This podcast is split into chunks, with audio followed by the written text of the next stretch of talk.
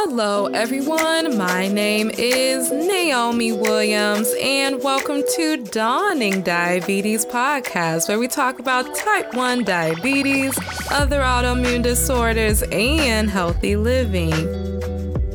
It's the 10th episode of the Dawning Diabetes Podcast, you guys. Whoop whoop. And I am so happy we made it to the 10th episode. So, today you don't want to snooze out on this show because we will talk about the health benefits of sleep. I have learned some new things about sleep and T1D, so I can't wait to share this info. Please do not take any information or story shared on this podcast as medical advice. Please consult with your doctor or medical professional before changing your health plan.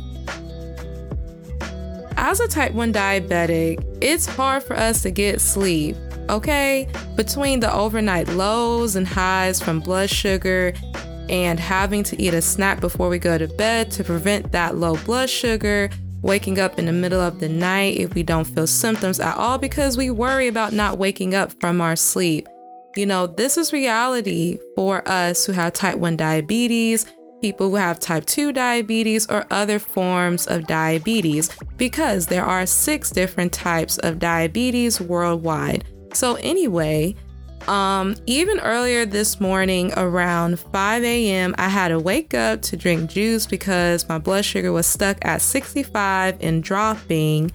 So, as soon as I, you know, get a good night's rest, I have to wake up to save my life. And I was in a deep sleep. So, and it was good sleep too, but it's okay. I had to drink juice.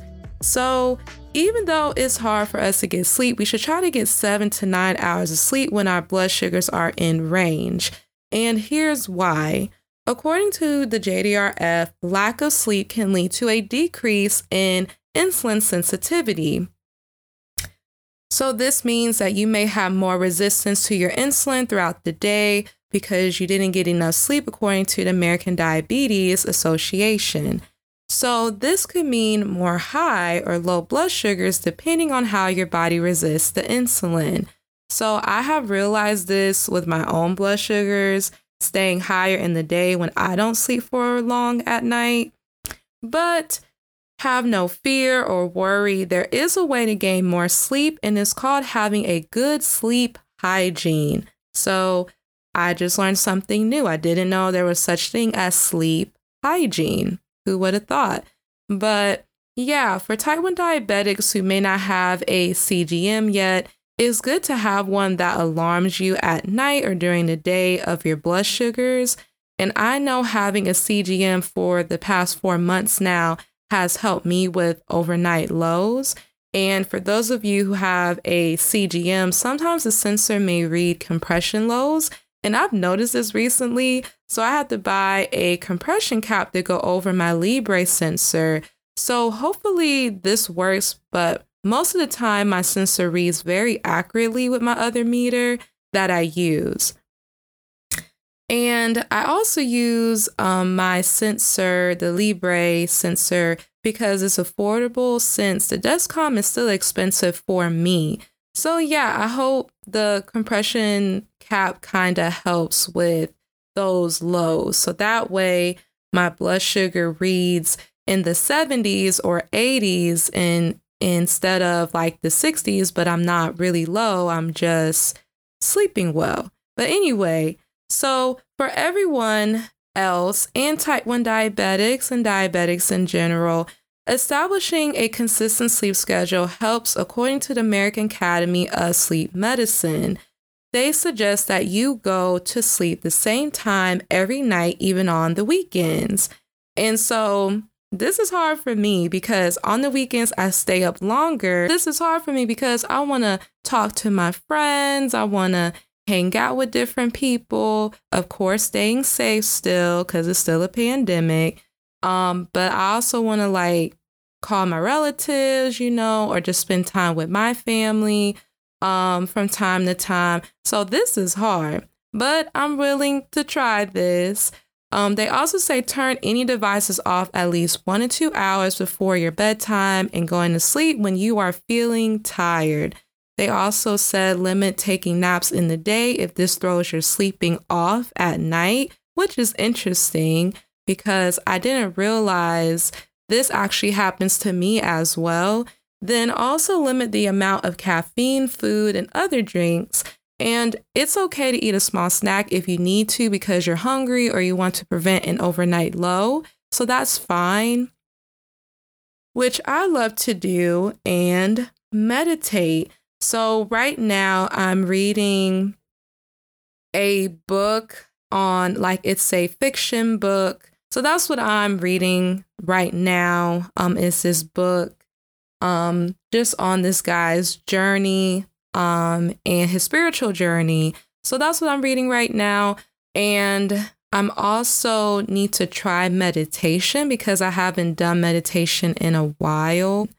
And so, according to JDRF, meditation can help reduce stress, but also balance out blood sugars. It can also lower blood sugars too. So, make sure, just like with any exercise, you check your blood sugar after. Um, and meditation and relaxing can help with sleep. So, that's something I definitely need to work on is setting a relaxation routine before I go to sleep because it is hard for me to fall asleep at night. So, of course, exercising during the day can help as well. So, yes, there are ways you can get more sleep during the week, even if you have a busy schedule. And I'm going to do a sleep routine and let y'all know how it goes. Also, if you think a sleep disorder is causing you to not sleep well, then see a sleep specialist or primary doctor. A lot of people have some form of sleep apnea that can be treated, and a lot of people do snore. So, also get that checked out too if it's keeping you up at night um, or you're just feeling really tired after you just slept for like eight, ten hours, you know? But okay, well, that's it for today's show. It's, you know, it's short and sweet today. Um, but I hope this advice helped you guys. I know it helped me kind of learn some new information about sleep and I will produce another episode on sleep soon, hopefully with an expert who can give us more you know, information on how to sleep healthier and also more benefits of sleep.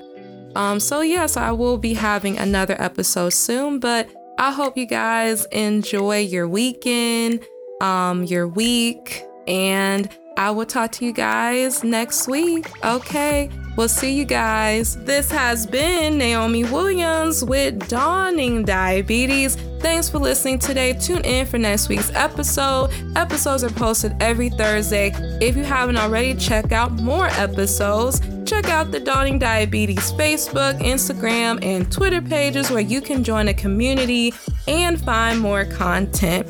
Please subscribe and download. See ya.